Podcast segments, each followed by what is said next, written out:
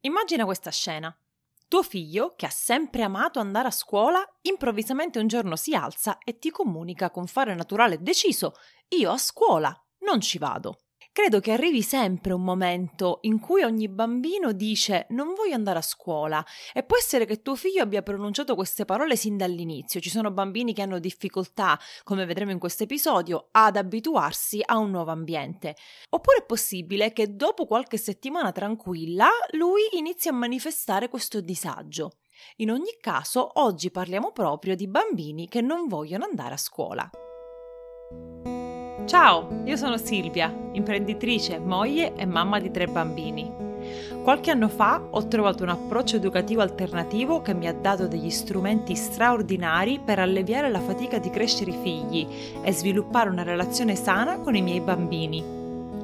Ho creato il podcast Mamma Superhero per darti strategie pratiche e soluzioni efficaci da applicare alla vita quotidiana se stai cercando idee e spunti di riflessione per relazionarti al meglio con i tuoi bambini, sei nel posto giusto. Siamo a ottobre e la scuola è iniziata da due o tre settimane, anche di più se siete negli Stati Uniti, e, ehm, e, mi sono arrivati vari messaggi, oltre al fatto che mi sono arrivati da tanti messaggi da parte di mamme che hanno difficoltà a convincere, tra virgolette, i bambini ad andare a scuola, voglio raccontarvi anche la mia esperienza, perché avendo due bambini in età scolare, anche io devo fronteggiare queste problematiche. E trovo, come sempre, che il respectful parenting mi aiuta ad ottenere una visione diversa e mi dà eh, un metodo, un approccio, uno step by step più facile da seguire che affievolisce i conflitti, quindi che disinnesca le bombe emotive dei bambini. Partiamo dall'inizio. Partiamo dal fatto che i bambini piccoli, se non si sono mai allontanati da un ambiente familiare, pensano che la scuola sia un posto nuovo. Non è che lo pensano. La scuola per i bambini piccoli è un posto nuovo, ma lo è anche per i bambini un po' più grandi. È un posto comunque in cui ci sono delle regole, in cui non ci sono le persone più importanti della vita del bambino ed è forse proprio questo che spaventa i bambini, e cioè il fatto che non solo si trovano in un posto nuovo, non solo ci sono delle nuove regole, delle nuove aspettative nei loro confronti, non solo ci sono persone nuove, sia adulti che bambini, ma soprattutto non sono presenti le persone più importanti della loro vita. La mamma, il papà, i fratelli, i nonni, la babysitter, le persone con le quali il bambino ha trascorso la maggior parte della sua vita.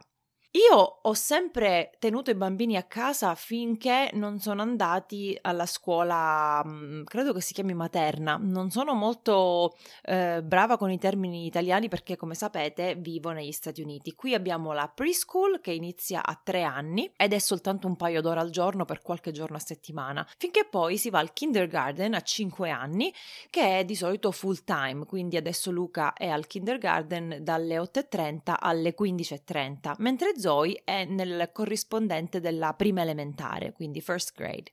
E ehm, io quindi dicevo ho sempre tenuto i bambini a casa con me e ho avuto delle babysitter che li tenessero mentre lavoravo quando non andavano a scuola. Questa è una scelta che abbiamo fatto io e mio marito, di cui parlerò in un podcast molto presto perché ne sto preparando uno proprio sulla scelta della babysitter o della tata come alternativa al nido, a chi sceglie di mandare i bambini al nido, ma questo dicevo è un altro discorso.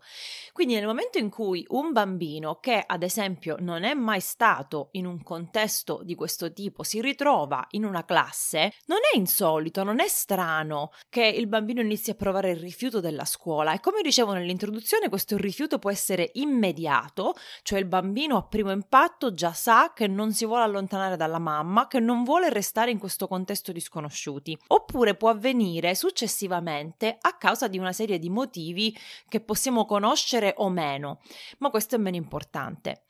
Io stessa mi ricordo i racconti di mia madre, lei mi diceva che piangevo disperata ogni giorno che lei mi lasciava all'asilo. E poi quando lei mi veniva a prendere dicevo mamma mi sono divertita oggi, domani non piangerò e l'indomani invece lacrimoni e pianti. Quindi è una cosa normale, se tu provi a ricordare come ti sentivi tu quando andavi a scuola e non deve essere per forza la materna o la scuola elementare, magari ti ricordi della scuola media o ti ricordi della scuola superiore. Che sensazioni provavi dentro? Sicuramente non eri in grado di dare un nome o di interpretare quelle emozioni e sentirti tranquillo. Quindi non è strano, come dicevo prima, non è insolito che un bambino reagisca così. Non ci facciamo prendere alla sprovvista, è una cosa normale, naturale che possiamo affrontare affrontare con calma e adesso vediamo come. Prima di dirti come aiutare un bambino che non vuole andare a scuola, voglio aprire le danze con le cose che peggiorano la situazione, quindi le cose da non fare assolutamente, che trasmettono al bambino ancora più paura, ancora più incertezza e ancora più disagio. Sono tre. Numero uno, sminuire le sue emozioni e sminuire i suoi pensieri. Non c'è nulla di cui avere paura, ma perché hai paura di andare lì? Non c'è niente di cui avere paura.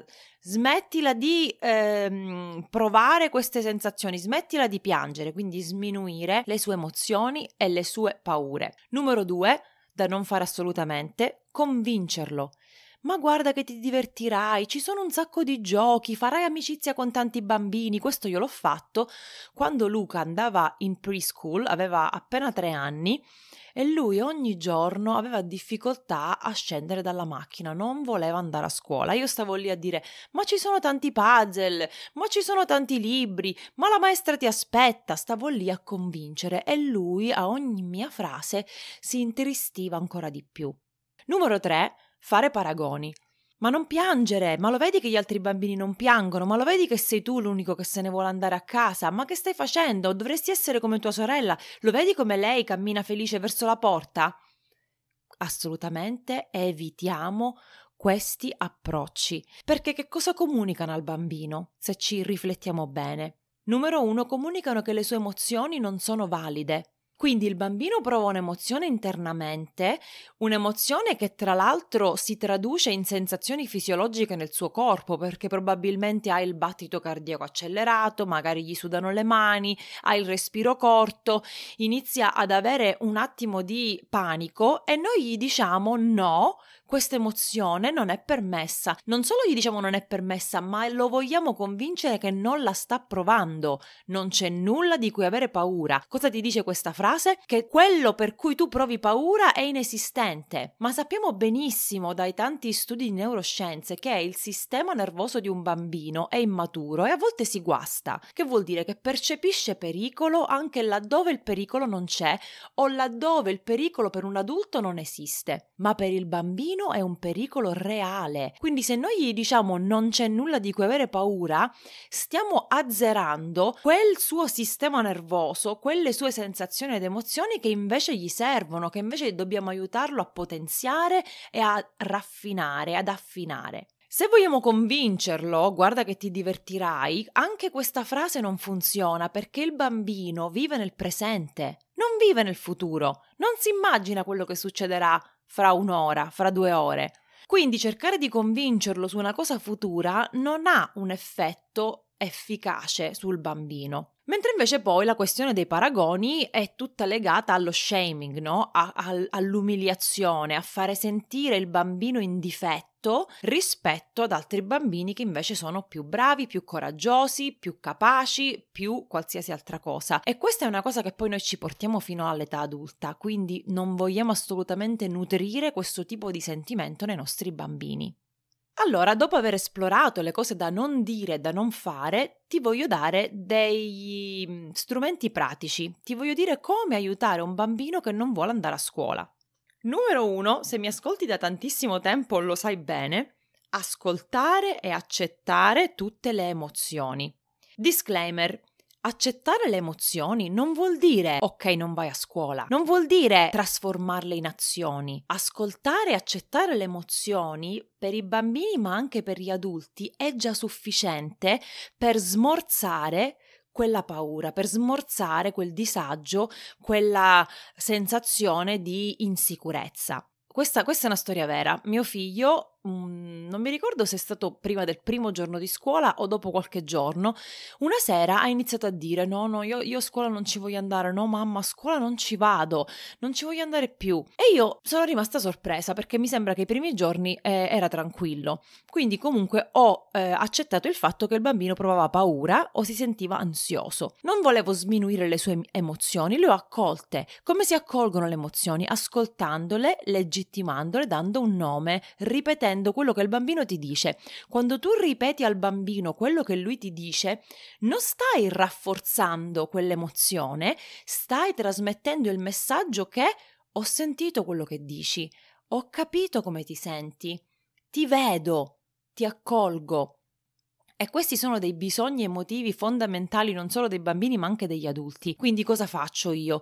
Luca, mi stai dicendo che domani non vuoi andare a scuola? E lui a quel punto magari inizia a espandere su quel concetto, no? Sì, perché la maestra oggi non mi ha dato una caramella, allora io domani non ci torno, che ne so, sto inventando.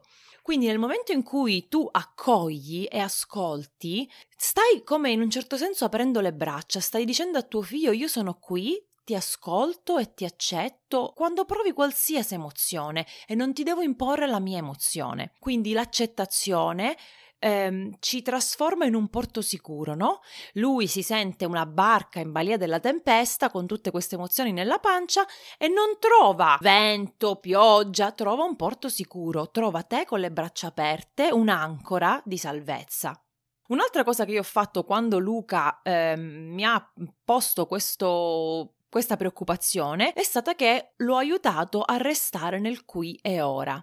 Quindi lui diceva: Mamma, io non voglio andare a scuola. E dicevo: Amore, ma non, ma, ma non stai andando a scuola, stiamo andando a letto. E sera andiamo a letto. Quindi aiutarlo a restare nel qui e ora per non prendersi pesi futuri. E questo l'ho fatto anche l'indomani, quando lui si è svegliato e ha detto: Non voglio andare a scuola. Ho detto: Amore, ma non stiamo andando a scuola, ci stiamo vestendo. Ti stai vestendo.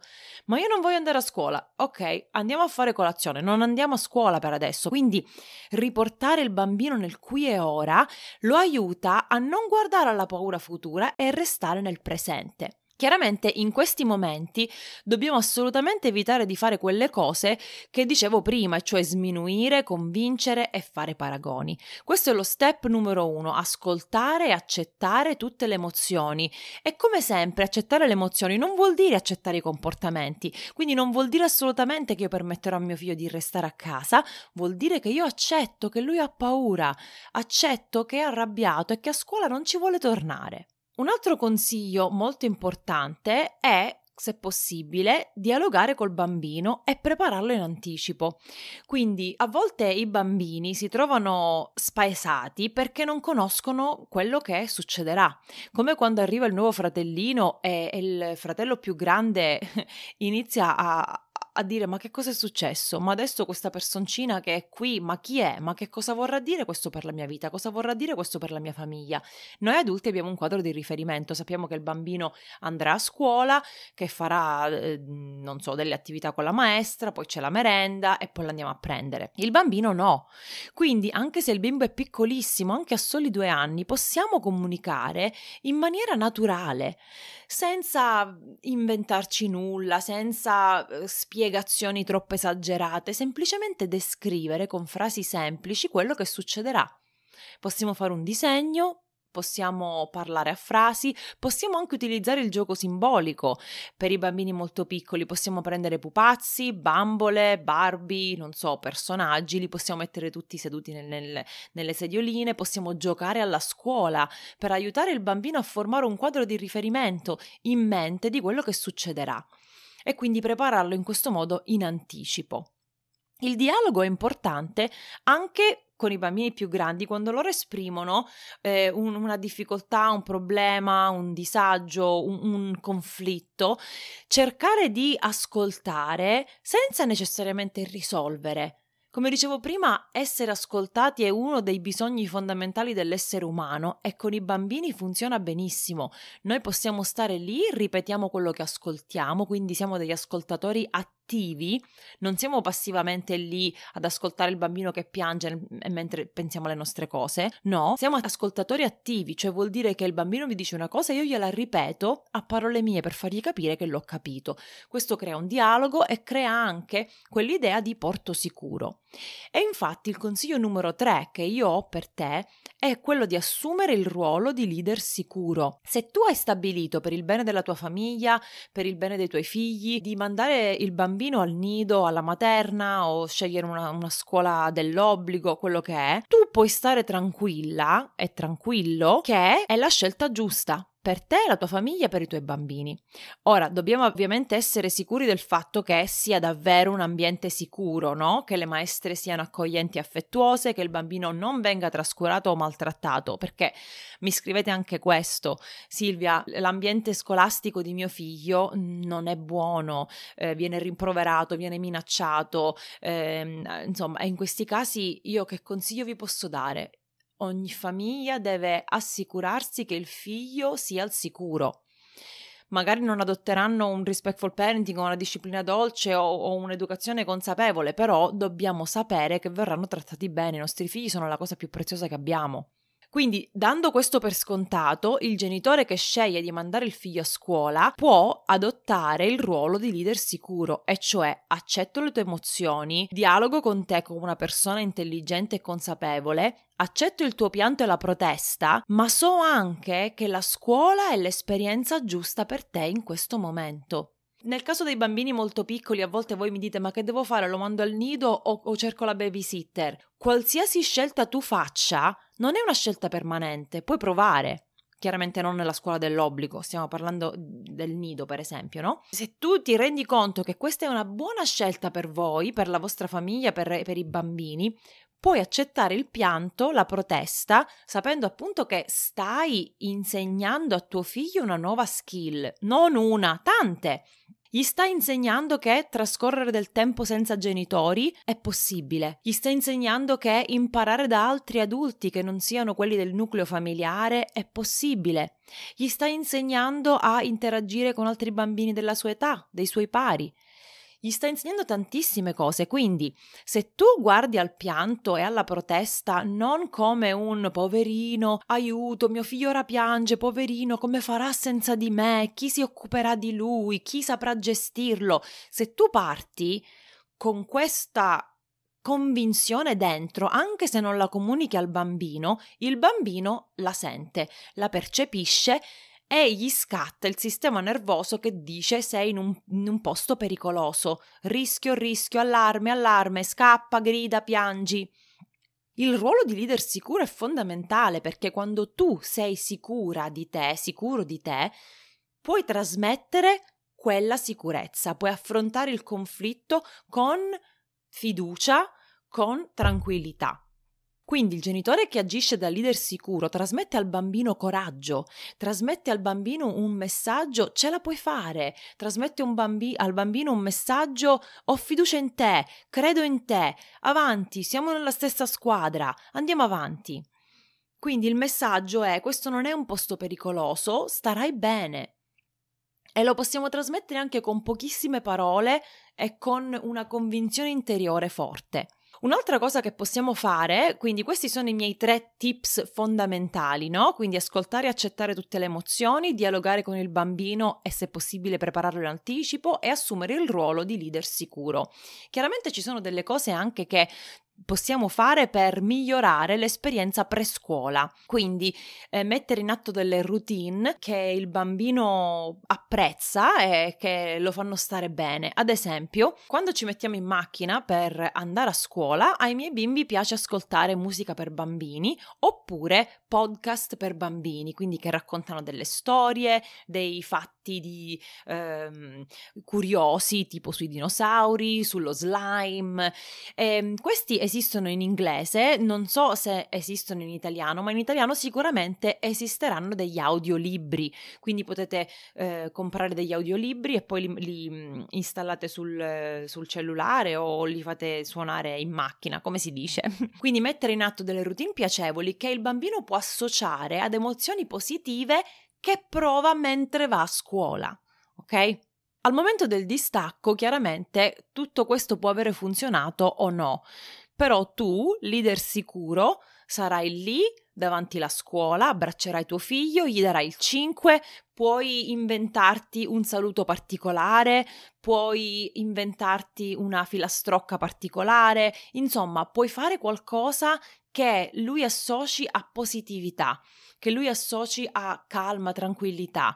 Gli puoi trasmettere la tua calma, questo solo se tu ce l'hai la calma, ok? Quindi cerca di lavorare molto su te stesso e tu su te stessa e sappi che andare a scuola è la scelta che tu hai fatto per tuo figlio che è la migliore per la vostra famiglia. Quindi non sentirti in colpa, vai avanti a testa alta e aiuta tuo figlio ad affrontare questi conflitti. Anche perché questi tipi di eh, pianti, conflitti, eccetera, lo dico sempre, sono a misura di bambino, cioè il bambino è in grado di superare questi eventi e di uscirne più forte e questi eventi gli servono per farsi più forte per il futuro, no? È come se il bambino sta andando in palestra e sta sollevando un chilo, pesetti da un chilo, no? Piano piano inizierà a migliorare e a, eh, a sollevare pesi più grandi, no? Quando, quando imparerà a superare questi tipi di, tra virgolette, trauma, ok? Che non è in realtà un trauma, però il bambino lo vive in questo modo, poi imparerà a superare anche ostacoli maggiori. Allora, se ti sei distratta rico- o distratto, perché ci sono anche dei papà che ascoltano questo podcast che ogni tanto mi rimproverano, ricordati, non stai facendo soffrire tuo figlio se scegli di mandarlo a scuola. Ascoltalo, accetta le sue emozioni, non sminuirle, ma poi agisci da guida sicura, da leader sicuro, con fiducia, con tranquillità e calma, trasmettigli questa positività tramite delle routine, tramite dei eh, momenti speciali eh, tramite il gioco simbolico in anticipo. E ricordati sempre che non è assolutamente strano che un bambino reagisca così, ma se ci sono dei disagi più profondi, delle paure veramente eh, radicate, forse è meglio esplorarle, forse è meglio non ignorarle, quindi se il bambino ha paura di una maestra che urla troppo, bisogna poi andare a risolvere quel problema, se, se è quella la radice eh, se il bambino eh, ha paura di altri bambini che picchiano, urlano o si comportano male, è un problema che va risolto. Quindi non sto dicendo di ignorare tutto, ma sto dicendo che a volte anche quando la situazione è perfetta apparentemente, il bambino può mostrare questa paura nei confronti della scuola. Spero che questo episodio ti sia stato utile che ti abbia dato dei, delle idee su cosa fare praticamente nel momento del distacco, nel momento in cui vai a lasciare il bambino a scuola il bambino esplode in una crisi di pianto. Avevo finito di registrare l'episodio quando mi sono messa a pensare e pensavo alla tipica risposta eh, di un genitore quando il bambino non vuole andare a scuola, e cioè ci vai, non hai scelta, ti costringo io, con le buone o con le cattive. Ecco, questo tipo di approccio potrebbe funzionare nell'immediato perché fa leva sulla paura del bambino. Quindi, se il bambino ha paura di andare a scuola, noi aumentiamo quella paura con le nostre parole. Invece di agire da porto sicuro, da luogo in cui il bambino può esprimere le sue frustrazioni, eh, le sue paure, i suoi pensieri, diventiamo anche noi suoi nemici. Quindi non solo la maestra è sua nemica, non solo i compagni sono suoi nemici, ma neanche in famiglia trova degli alleati.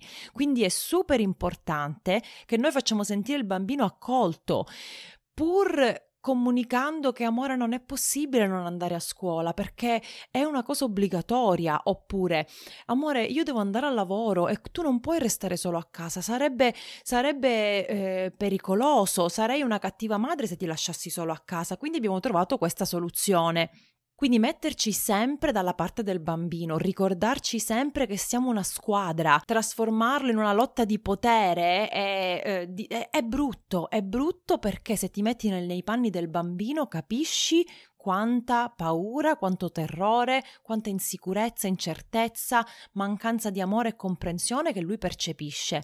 Quindi per favore cerchiamo di cambiare questo approccio, non vuol dire che non dobbiamo mandare i nostri bambini a scuola, ma dobbiamo essere più empatici, più compassionevoli e comunicare in modo non violento. È assolutamente necessario.